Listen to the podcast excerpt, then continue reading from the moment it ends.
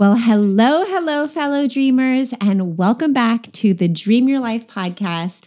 This is Julia, and I am so glad that you chose to be here today. Truly, I am so pleased and excited for all of you to hear this conversation on the podcast with my friend and the incredibly inspiring Julie Chang. So, I want to give you some context as to why I decided to bring Julie on today and what you're going to be getting from this conversation, how I hope that it serves you, and just really my intention for sharing it.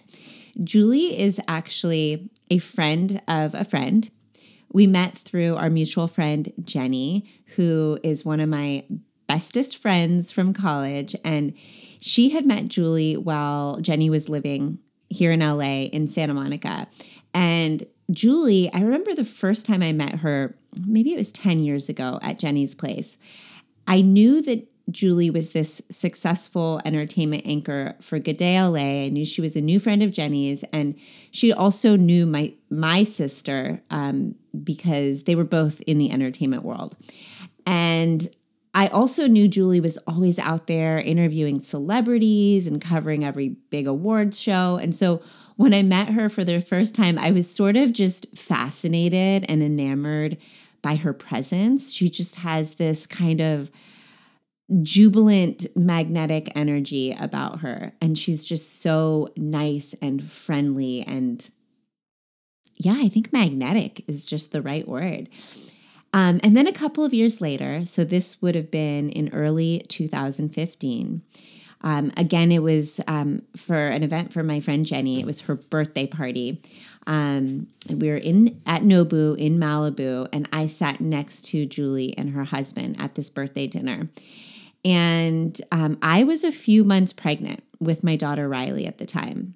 So this was my first. And Julie and I started chatting because Julie had just had her first. Um, she had had a little boy. And what had started as this light kind of like mom to mom swapping conversation quickly turned into me learning about Julie's absolutely incredible story. So at this point, the dinner was eight years ago now. Julie was still at Good Day LA. She was still crushing it in the entertainment news world.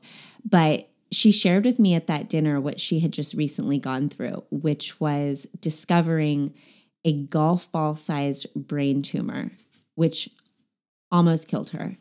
Um, it had been there for 12 years in her head, in her brain. And then once she found it, um, obviously, she quickly and subsequently did an intensive brain surgery, which actually left her with only part of her vision.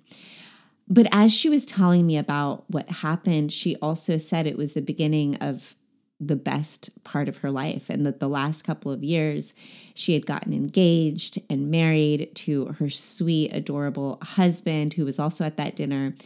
And she had gotten pregnant against all odds and she had her son.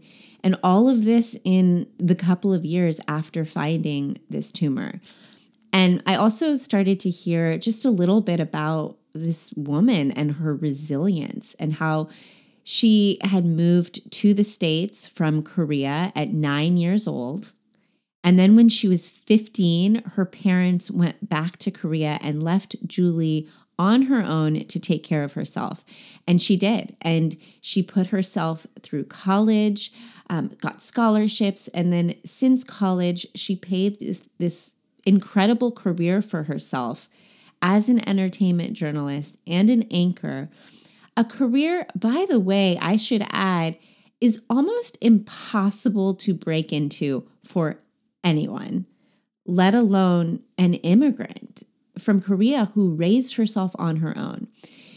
So I have been following Julie's journey since then. Um, we've connected here and there, and there over the last few years. Um, and then I saw when she left Good Day LA and she started all sorts of interesting and cool projects, including 940 Life, which 940 stands for the 940 weekends we have with our children from the time that they're born until the time they go to college. and she created this sweet little docu series on YouTube that shares ideas to make time matter, and that is her mission. Anyway, this woman is to me the definition of inspiring, and of course, she is a master manifester. I knew that having her on to share her story would light something up in the people who heard it. I just didn't realize how much it would affect me as well. And there were so many takeaways from our conversation, and we just had this a couple of weeks ago. But if I had to sum them up, they would be these three things. One, time matters. It is our most valuable, most important asset we never get it back. So make the most of your time here. And from Julie's experience, she said, nothing teaches you to live like death. And so the experience of living and what we talk about today is, is that it's truly a gift. So let's all make the most out of it. Number two is that resilience matters. Julie's story, as you'll hear, is one of resilience, continuous constant resilience. She never gives up. And manifesting your dreams isn't just about creating the vision and doing the inner work and then, you know, taking inspired action. It's also about showing up and not giving up, getting rejected and continuing to go. Go, go, go, even when you get big fat no's.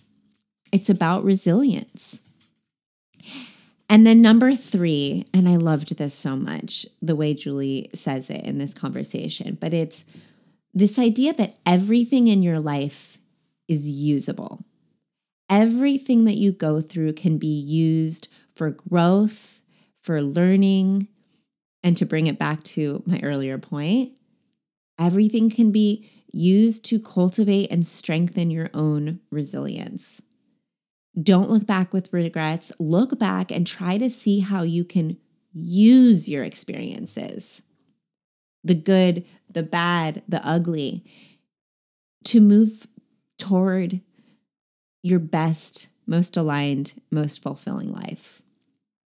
Ugh, I cannot wait for you guys to hear this conversation with Julie. So, without further ado, let's jump right in with the magnificent, incredible Julie Chang. Hello, hello. I'm Julia, and this is the Dream Your Life podcast.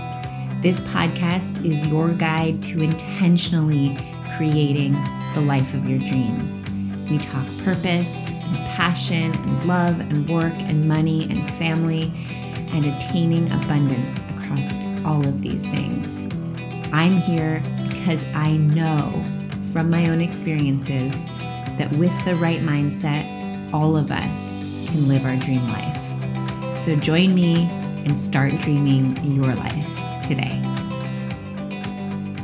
I am so happy to have you here.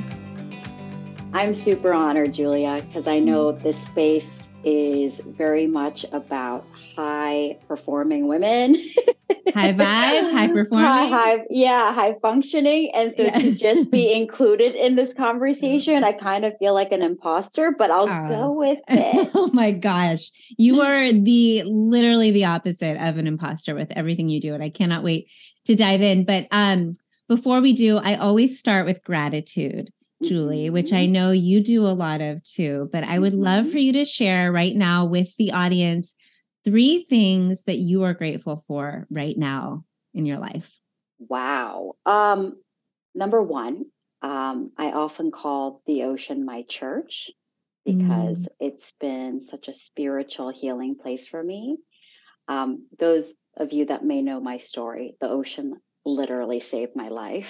Um, it was the beginning of the discovery of my brain tumor, but also the place that allowed me to recover. So, discovery and recovery.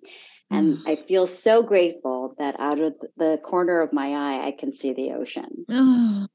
And that has been one of my greatest manifestations is is always dreaming of living right by the ocean. Mm. And so really grateful for that. Love that. Uh, also very grateful for my health and my family's health because health is truly your wealth. Um, number three, I'm so grateful.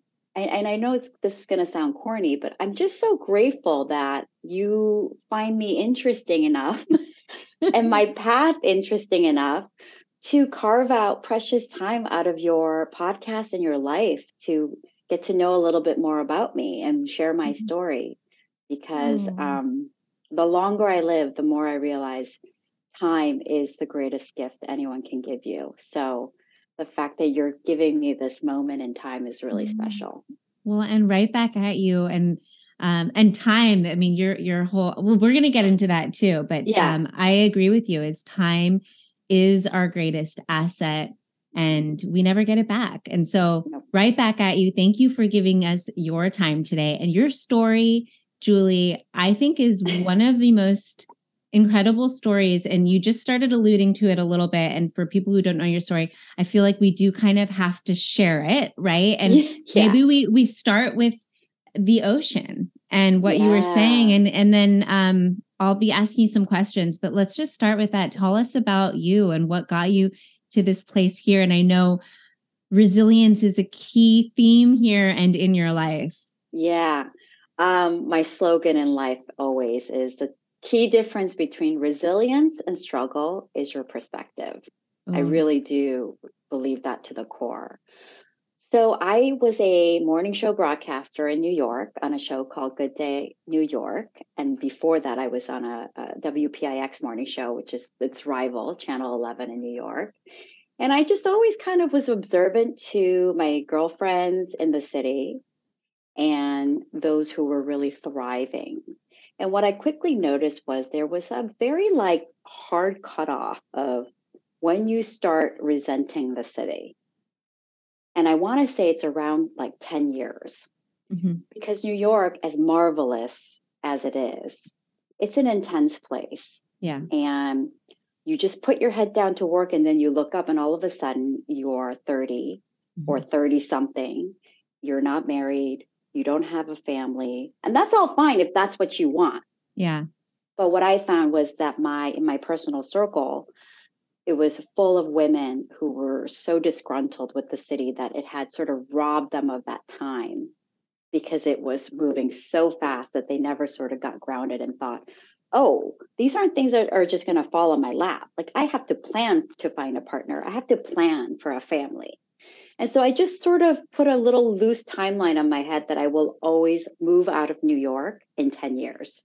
And you think still, it's you thought it was the, the culture of New York City and not the industries specifically. It's, it's a it's multiple prongs, right? The mm-hmm. city is is designed to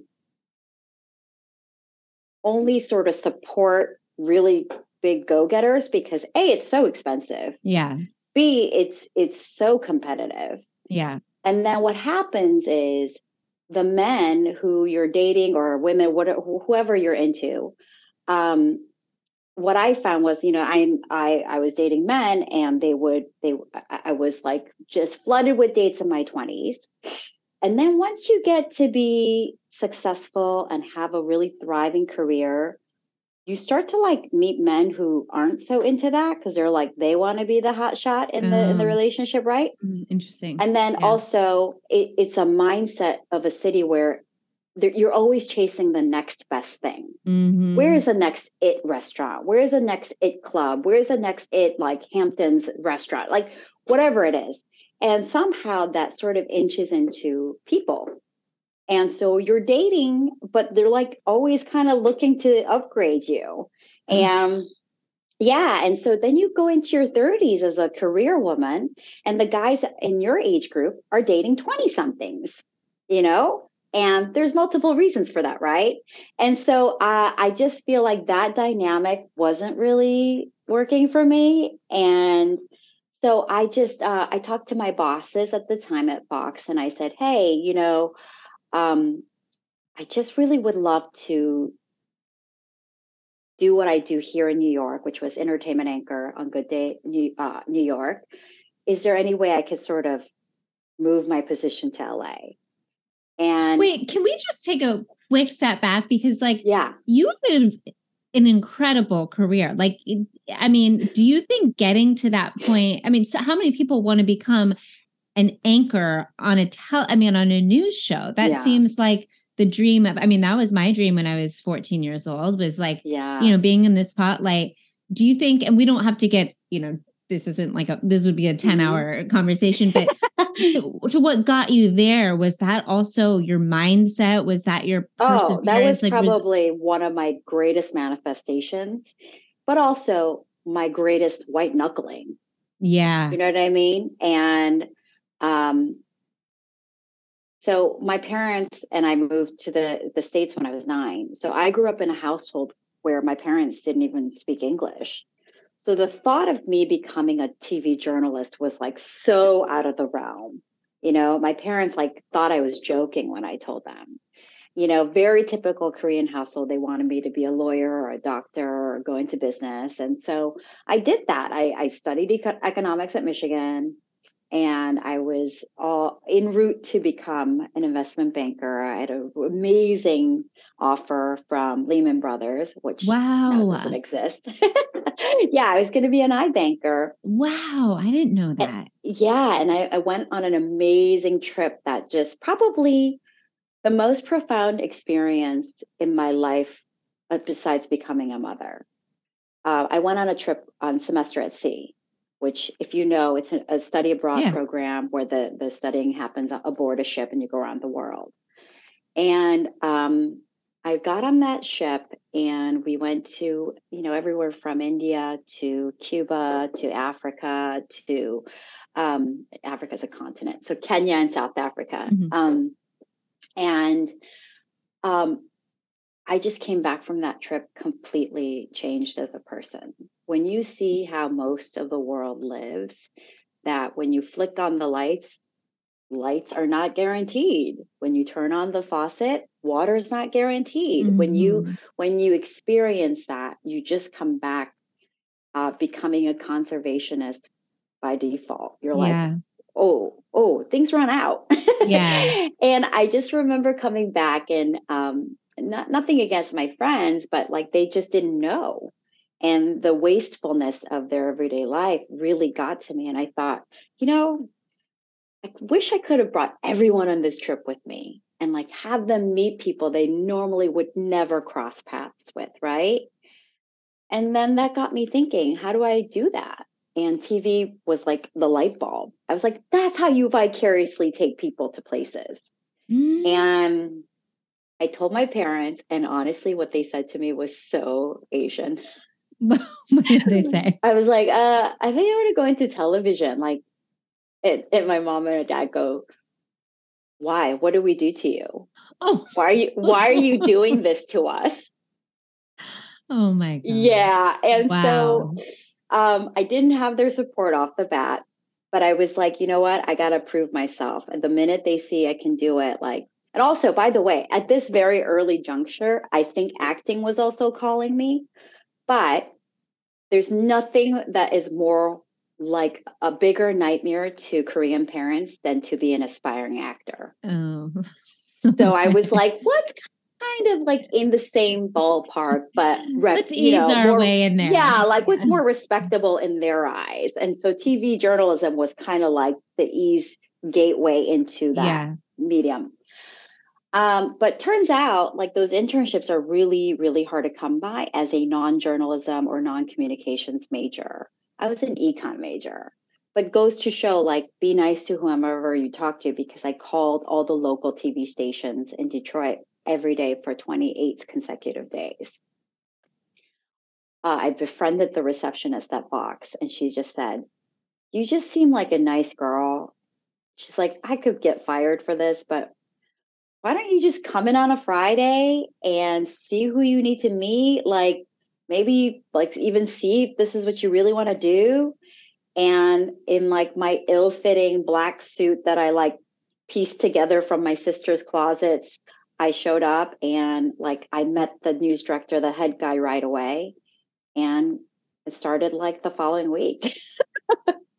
see, see, to me, so you're probably like, I mean, a lot of people are like, okay, well, that's just, you know, calling 28 days in a row and not giving up. And to me, there's that component of it, but it's also the focus and the belief and the serendipity of that guy showing up right yeah. when you needed to see him. Like that's not something yeah. that you can white knuckle your way into. Yeah. No. So it's been a big combination of universe yeah. really wanted this and yeah. and me sort of stumbling and fighting my way through yeah. and um yeah so i i did that internship and um this is probably a good lesson for young people that are listening always do the work and the shift that no one else wants to mm-hmm. because that shows your commitment and work mm. ethics right so here i was a full day of classes at michigan um, and I was the only intern willing to do the overnights in Detroit.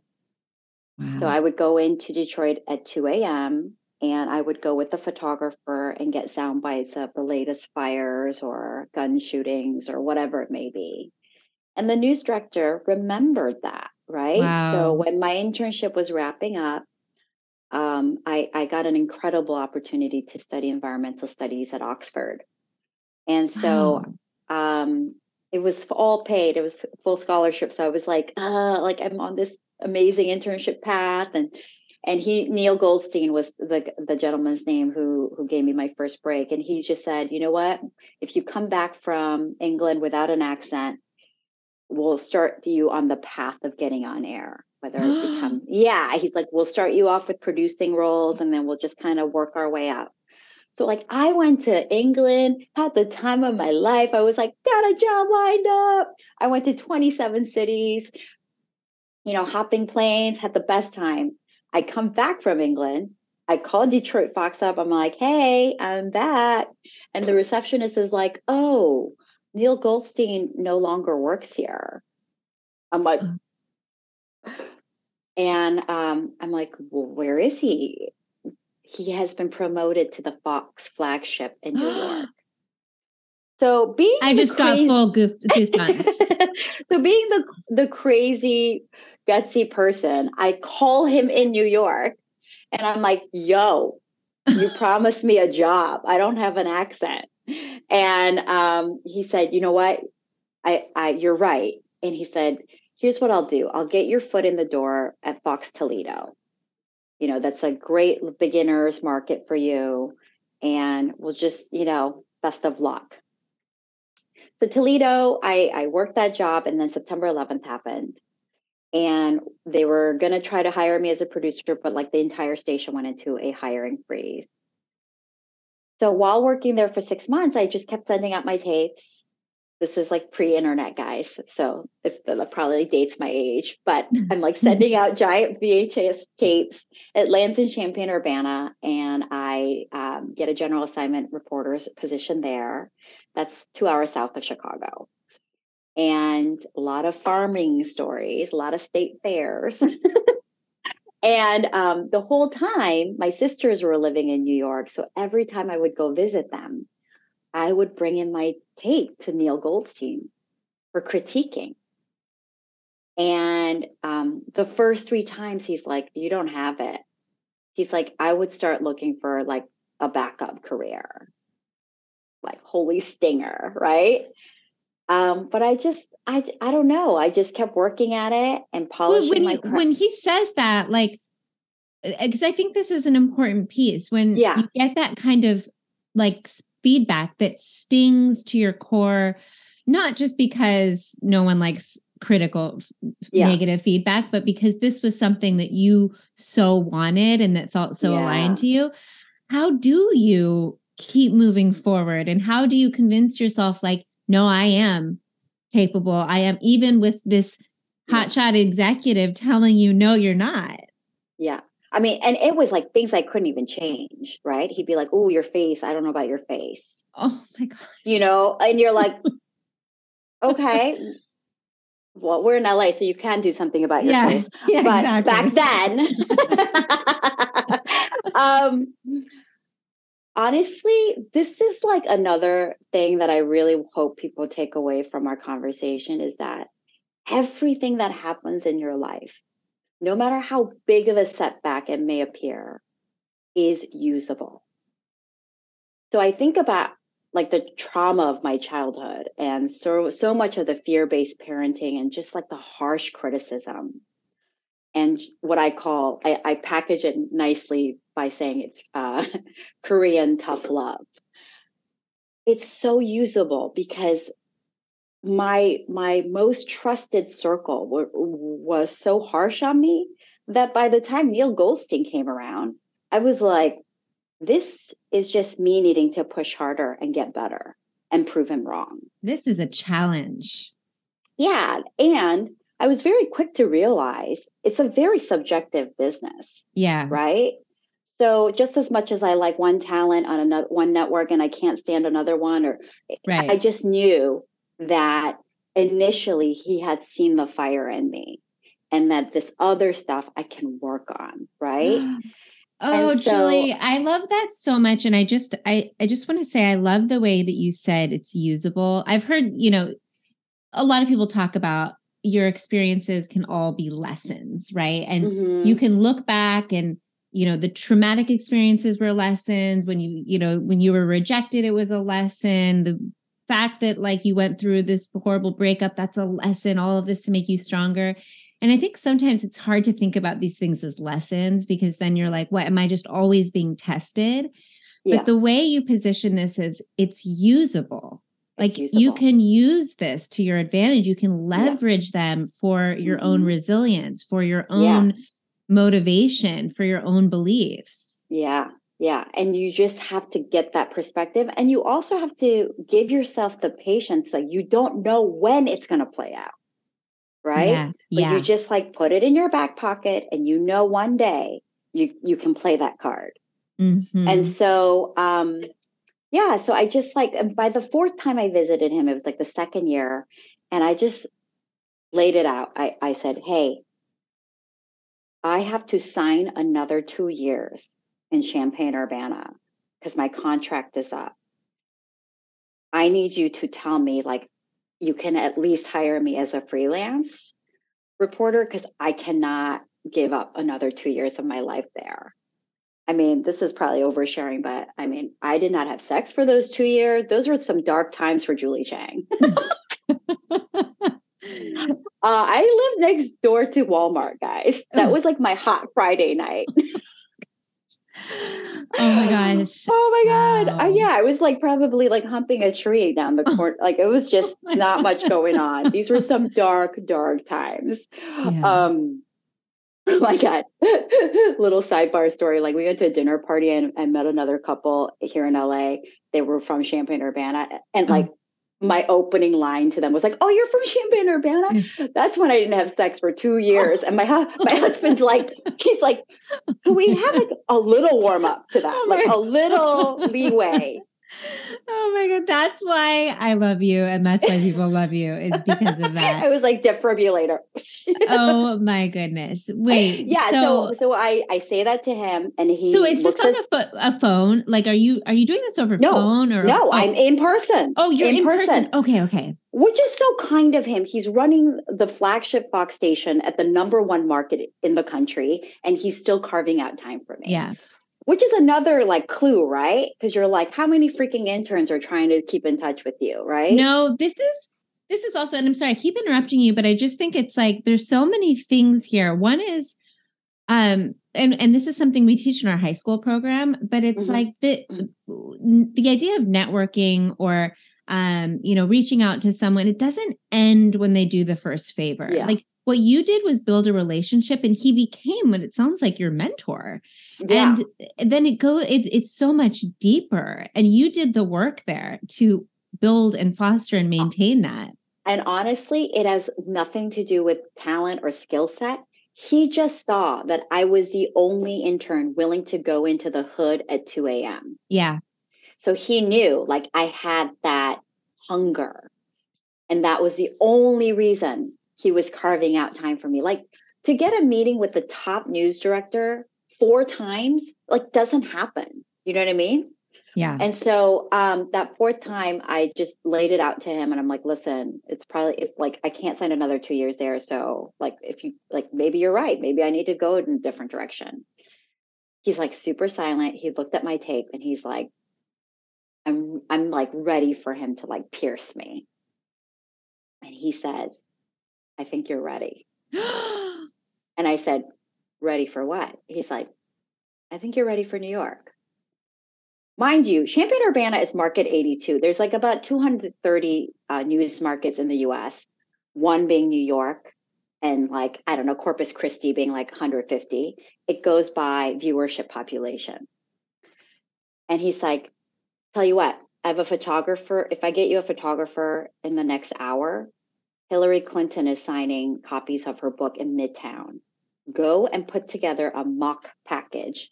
If I like it, you can work here as a freelancer. If I don't like it, you know. So I have an hour to go put together a mock package about Hillary Clinton's book in like this bustling city so I do it. I'm like, wait, sorry, what is a mock package? Uh, package is like, uh, you know, it, it, would look like a story that a reporter you see on air. Oh, okay. But it's just like fake, and package is just basically fancy language for like video interviews, videos, interviews. Okay, okay, got it, got it. Okay. Yeah, me fronting and tagging the story. Okay. And uh, I bring it back, and he, lo and behold, he's like, "I think you're ready." And so I get a freelance um, offer verbally I go back to Champaign. I'm like, whoa, like, you know, cut my lease, cut everything. And then I kid you not, two days before I moved to New York, he gets fired. And because everything was done verbally, there's nothing to guarantee that I can work as a freelancer. I have $600 in my bank account because my Champaign Urbana job paid $17,000 a year. And because my parents were so negative about me going into this field, I could never ask them for a dime. You know what I mean? Like I wanted, I wanted to be right. Yeah. On, yeah. on my own terms. Yeah.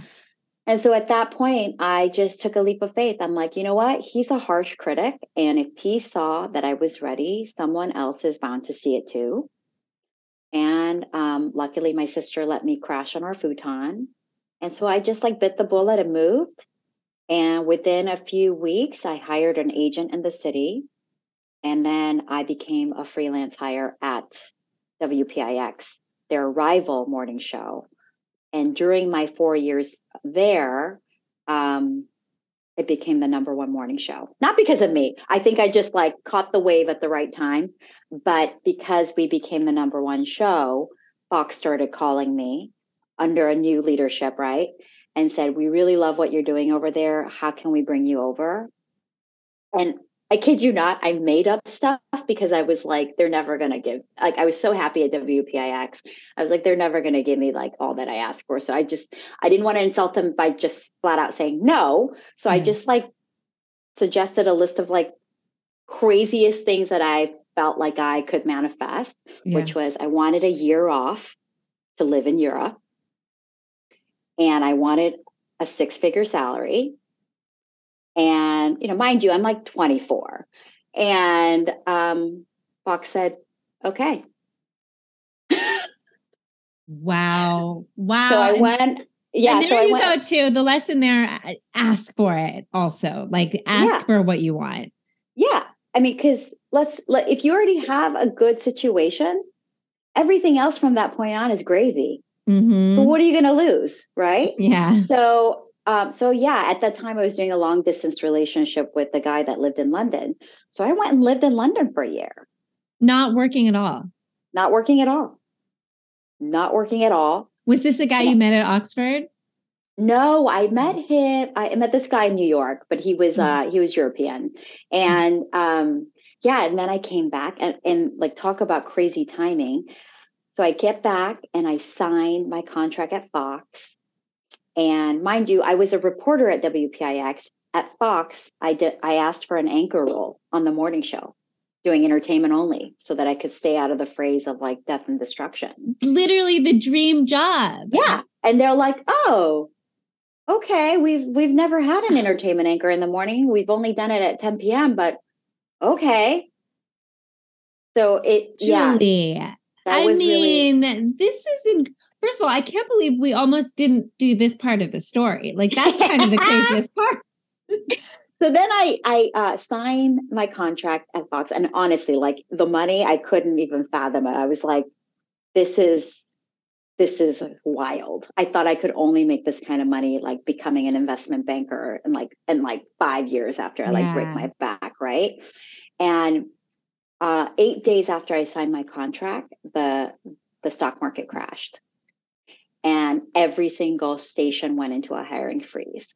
So like I just got in, like by mere days, like contracts that were drafted a day or two days after mine they never they never ended up working. It didn't Wow. It didn't work out. And so incredibly lucky.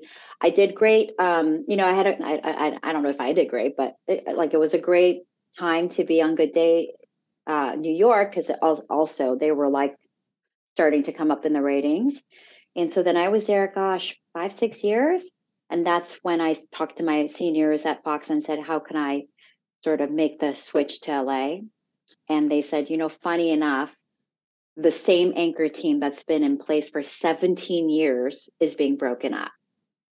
17 years they've had the same three people on that on the show. And the one time that I'm interested in making the leap, there's actually a, a possibility. They do a all nationwide audition. The who I mean, because it's an LA show, like every celebrity comes and right, right. So they do an audition for like eight months. Every week they brought someone in new. And so I flew out from New York, auditioned, and then six months later, I got the job. Like I just did it, kind of forgot about it, and then I got it. And I I, I want to say it was like three months shy of like my 10 year anniversary in New York. And that was my like manifestation deadline. Wow. I was like, I want to get out of New York in 10 years while I still loved it, you know? And and so yeah, and so then I was at um, Fox Good Day LA for seven years. And then um, that journey, those seven years, definitely not boring because I got a brain tumor, I got married, I had two kids, and um, yeah, and here we are today. And here we are today. okay. I my first question is, is yeah. you know, you you you've said lucky a couple times, but like mm. luck. Tell me about that. Do you think it was lucky? I mean, obviously there's mm-hmm. thousands of people who probably auditioned for that role. And I'm yeah. not saying that you think you're the you, you've made it clear. I don't think that I'm the best of all of them, but what is it that allowed you to get all of these opportunities like is is there a part of it that is that is luck you know i do think part of it is luck but like this is a mantra i tell my son all the time i never expect you to win but i want you to prepare to win. Yes. and so i think for me i just whether it's my relational stuff with executives and other colleagues and even interns you like this is another advice i give interns. I'm like you network up you network down you network sideways. Yeah. you just never yeah. know how and where these people are going to end up. Yeah. So um i just was um yeah just trying to keep genuine relationships and also you know perform well and and i think all of that just put me in a place where i was like prepared to win yeah. I love but that. Also, the mindset for me was like, if not this, something else will work out. Do you know what I mean? Yeah. Uh, uh, two things on that. One is um, the kind of preparing for the best case or preparing for the thing to happen. I think that that's such a key piece, and it's something that I always practice. And I know that there's a lot of people who say, no, prepare for the worst. So you're not let down. Yeah. Why would you prepare for the worst? And you're just let down during the whole time of preparing for the worst and then you're let down again. I think that it's such a big piece of manifesting too is that acting as if it's making room, it's getting yeah. ready. And mm-hmm. if it mm-hmm. doesn't happen, then to your point, this or something better. And that if you yeah. if you move through life like that way, you will sh- see that that's the way it plays out. I, I mean, right? Right. Well, you've heard that that saying in sports, right? Like you're in the zone uh-huh. You know, I think about that more in surfing context context because I I love surfing. And in surfing, you want to be in the part of the wave called the pocket. So it's as the wave is undulating, you want to be just ahead of the whitewash as mm-hmm. it's undulating behind you. Mm-hmm. And the way you get into the pocket is once you pop up, it's where your eyes go. Your board and you end up where your eyes go. And for me, when you think about the worst outcomes, your eyes are on the worst outcomes and your body is like directionally going in yes. that in that position. Right? And so it's like that's how I think about it. I'm like, how are you going to stay in the pocket? Where are your eyes? Because that's where the momentum's going to go. Oh, that is one of the most beautiful analogies, metaphors, I guess, for manifesting too. Mm-hmm. You create the vision, but then move towards it and yeah. don't get distracted by all these negative limiting beliefs that are telling you to look over here or look yeah. on your board or look at the other guy. Like, yeah. look at where you're going. When people first start surfing, the first place they look is down. Mm-hmm. That's why they're all in the water. That's me. That's me. all in due time. Yeah. But you know, it's just like that feeling when you're in the pocket, you mm-hmm. are just gliding and you oh, hear it's and the, the flow. It's, the, flow. flow, literally. And you hear the whitewash behind you propelling you forward, and you're just like, I am doing nothing except for keeping my eyes where I want to go. This is you know so, so beautiful. This is I just I love it so so much. And I I feel like we have to get to the part of your story where everything kind of crashed down for a moment, like the big yeah thing that happened. I don't have any regrets in life, but I think if I were to sort of pump the brakes in certain chapters, this probably would be it. So I was thriving in the broadcasting space. I like honestly beat all the odds, right? Like non native uh, English speaker, Michigan girl, like just all of it didn't make sense except for the fact that I just had sheer will to make it happen, right? But it's a fine balance of are you being ambitious or are you white knuckling the whole time? Right. And I think for me, it was a little bit too much white knuckling because by the time they discovered that I had a fist sized brain tumor in my head, they can estimate how long it's been in your head by the growth rate. At that time, they said it's been in your head for 12 years. At that moment, I'd been doing a morning show for 12 years waking up between the hours of 1 a.m. and 3 a.m. for 12 years. And so um, I think it's almost impossible for health health professionals to pinpoint what causes a brain tumor, especially if you don't have it as a family history. But for me, that's a little too coincidental, right? Morning show for 12 years, brain tumor has been in my head for 12 years. Was it stress? Think, was it stressful the morning show? I mean, the waking up so early, or yeah, I think for the I think number one cause of stress, I think for most people is just sleep deprivation. Yeah. And because I was like 24, making good money in the city, I I just thought like I could defy sleep. I was like I would sleep two three hours midday, I would go to dinner at 10 p.m., out with some friends, roll into work at 1 a.m. Oh my gosh. And I did that for years. I was a zombie, but I was like thinking, you know, it, you know, um, I know we live in a culture just generally that glamorizes the grind, but if you live in New York, it's a next level of glamorizing the grind, you know? And so um, you're almost like a, a failure if you're not pushing too hard in New York, at least at that time in my 20s. And so I think my body, the lack of sleep, transferred into stress and it just manifested this brain tumor. And so, you know, that's probably where I would have maybe been a little less aggressive, been more uh, prioritizing of my sleep and my health. Yeah. um, which is, I think, so hard in your 20s because you're young and you feel like you have the energy and you're like, just one more coffee and, you know, it'll be good. And um, I just didn't, I just didn't check in with my true wellness, you know, barometer inside. And um, I say that, but I'll, again, I really do go back to everything in your life is usable. Yeah. And so um, when I moved to California, I was like, you don't move to California to not surf. Like, I'm going to become a surfer. and so um, I I take the, up the sport, and this is the part where even if you're not religious, I think you'll be kind of fascinated by my story. So I'm so novice to the sport that I go surfing at sunset when there's no waves. It's like glass, you know?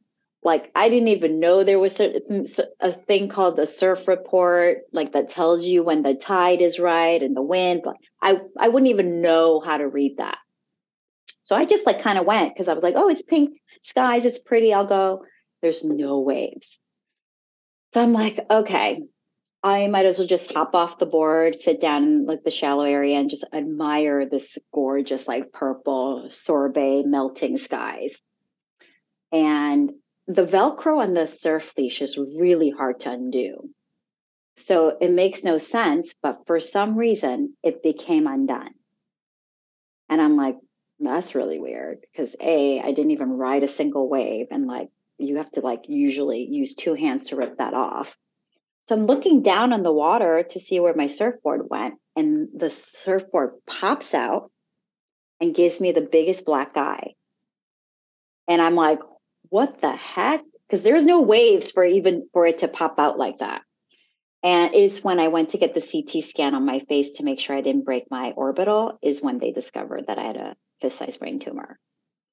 Oh, like, well, I, and I and I have full goosebumps, and I know this story. This this part of the story I know. Yeah. But when you saying, you know, whether you're religious or not, I mean, to me, there's so much spiritual meaning behind that too. Oh, and yeah. I don't know if you, I this is also very top of mind for me because I had a medium on the podcast who talking talking about spirit guides and how we literally our, uh, our spirit guides will knock us off the up our path if we're not following like a certain path or not following purpose yeah. or working too hard and like that can manifest as an accident or i mean this has that like totally in my face like total divine intervention and I was so symptomatic when I moved to LA. I I was calling out sick once a week. Like I was like one of those psycho people in New York. I never called out sick because on air, when you call out sick, you are giving another person a chance to basically audition for your job. Yeah.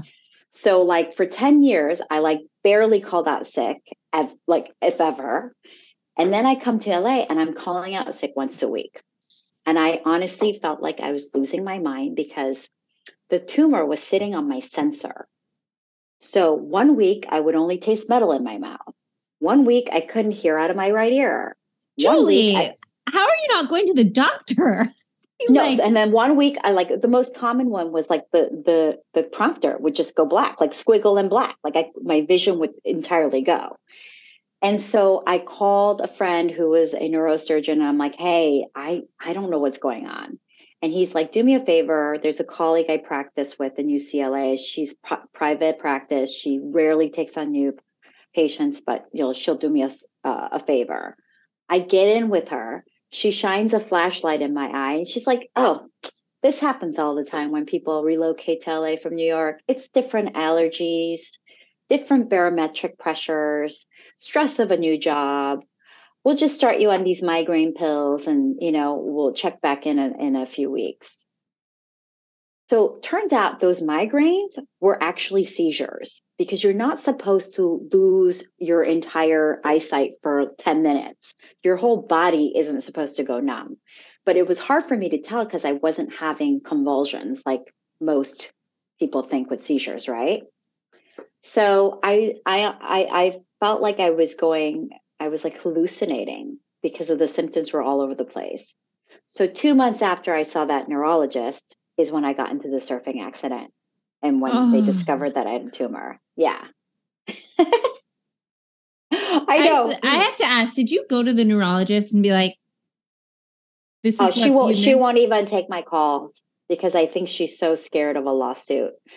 But honestly, I have no interest in suing her. Yeah. I just want her to know that just because someone is young and looks healthy, like there's a reason why scans exist, right?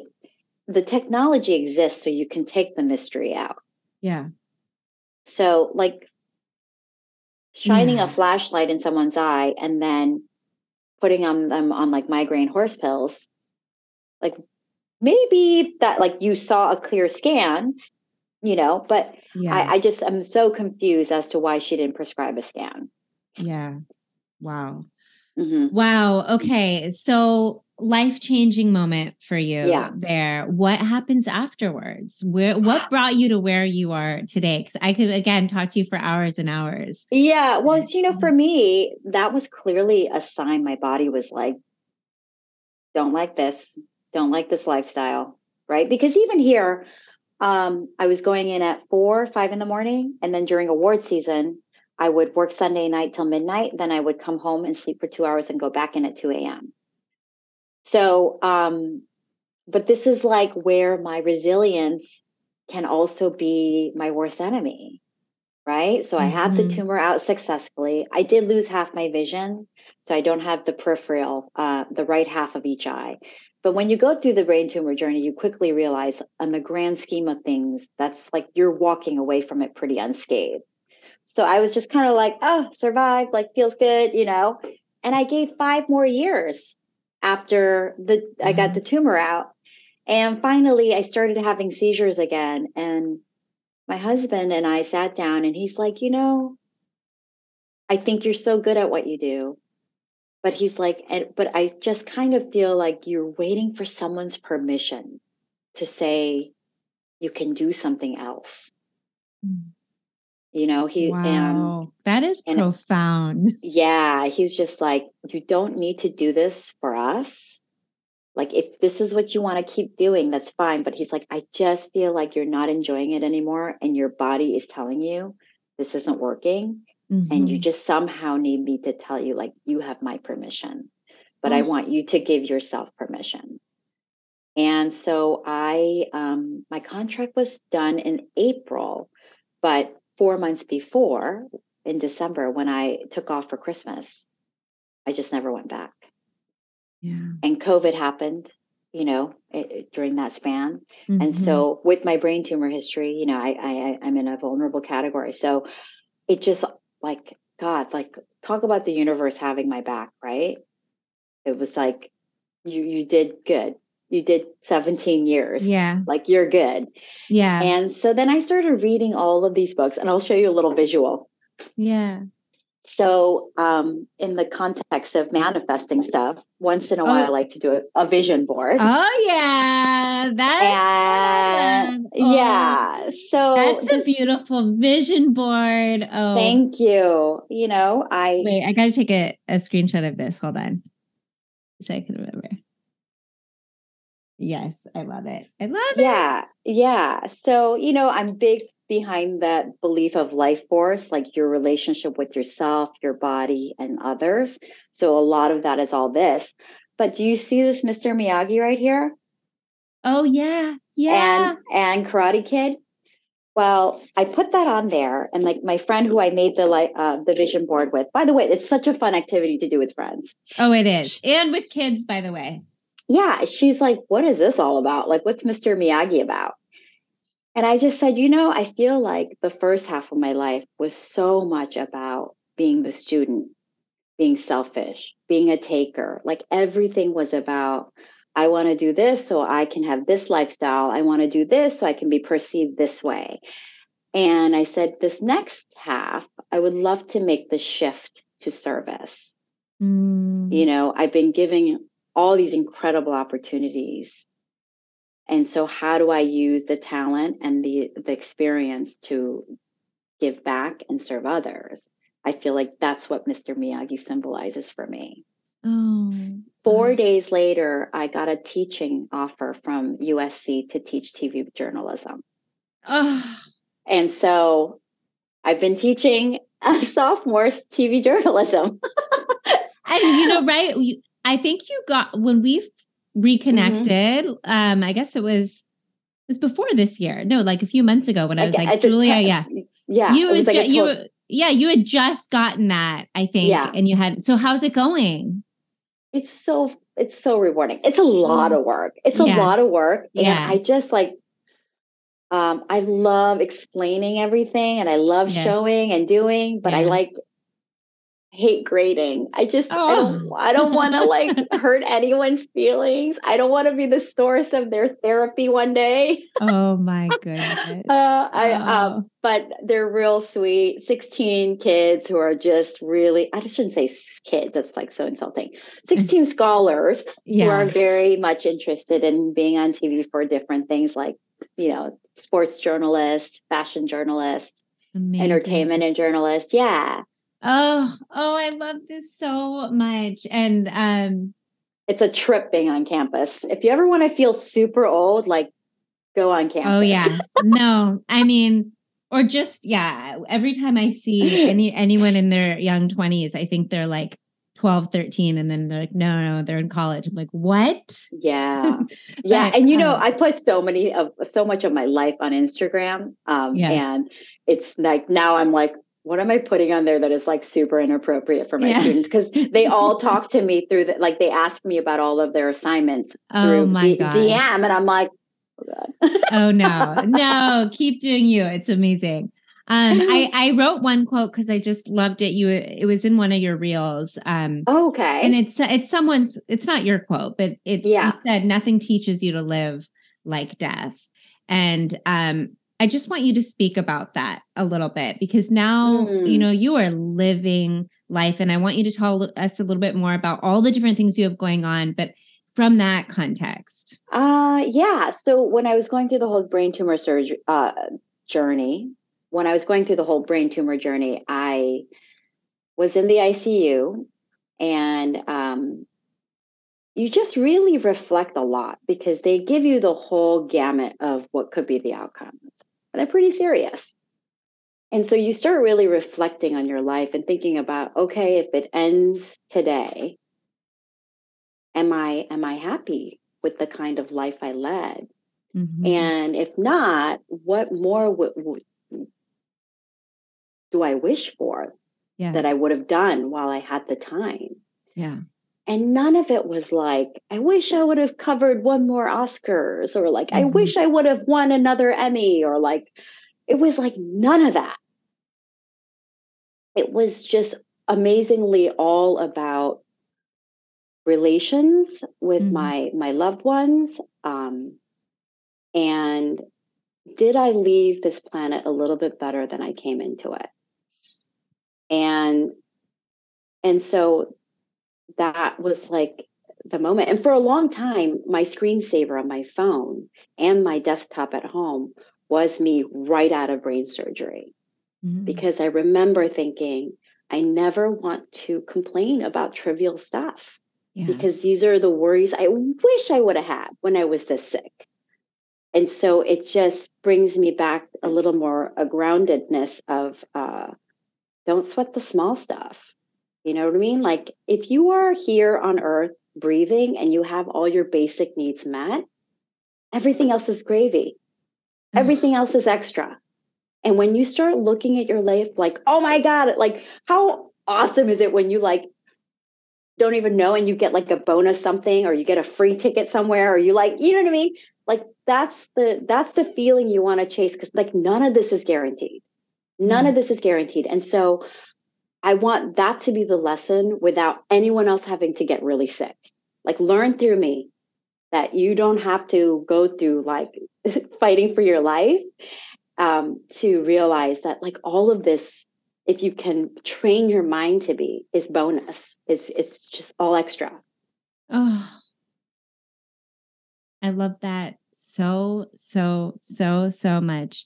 I'm gonna bottle that up and I'm going to put it right here and I'm just going to drink it up like every mm-hmm. time I need I need to hear it because it's just it is and that's that's life is Yeah. Listen, I I am human. I will complain yeah. about traffic. I will complain, you know. Yeah. But but then the the whole big thing is like I I take a moment to try to like carve out time to reflect.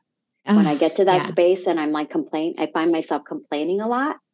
I I step back and I I, I immediately make myself rapid fire list 10 things I'm grateful oh, for. Oh yeah. Oh yeah, rampage of appreciation. Yeah, I, and I, I also make a huge milestone celebratory for every anniversary that passes from my surgery you know and yeah. and just to take you back to that space you know yeah yeah yeah celebrate celebrate life celebrate the wins and celebrate all those milestones yeah. that are yeah life is a gift it really yeah. is Mm-hmm. Um, all right, Julie, I, I gotta go pick up my kids in three minutes. So um I would love too. yeah, oh perfect. Okay. So um can you share and I'm gonna put all of this in the show notes, but how mm-hmm. people can connect with you, what you have going on right now, where people mm-hmm. can find your stuff. Yeah. Um, so I have a movie coming out I haven't filmed it yet. I film it a little like in a few weeks. Um, but I will put all of the latest information on my Instagram at Perfect. truly Julie Chang. Yeah. I also have the same handle for YouTube at truly Julie Chang. So search that on YouTube. And YouTube is great because that's a space where I feel like I'm the most myself, like I can let pieces breathe as opposed to like a 30 second reel. Yeah. Um, and also for some reason that space has been really hard for me to grow.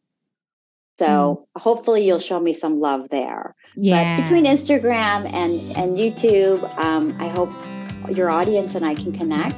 Yeah. All those folks in Lithuania. This podcast is number three there. What? What? we are huge in Lithuania. All right. And for those of you who are still here, still listening, thank you so much for your support. What I would love, what I would appreciate more than anything is if you could take a couple of minutes right now to rate and review the podcast if you are finding value, if you are enjoying it. This is the best way to get the podcast out to more people. It's just the way that the algorithm works. So if you could take a minute or two right now, drop a rating, drop a review on iTunes, or just drop a rating on Spotify if that's where you're listening. I would appreciate it so much. And when I see these reviews come in, I cannot tell you how much they mean to me. Truly, truly, truly, they mean so much to me. And just getting your support in this way, I feel it. So, Either way, I am sending you so much love and light, and I hope you have a wonderful rest of your day. And I'll see you back here next Friday for another episode. Sending love and light.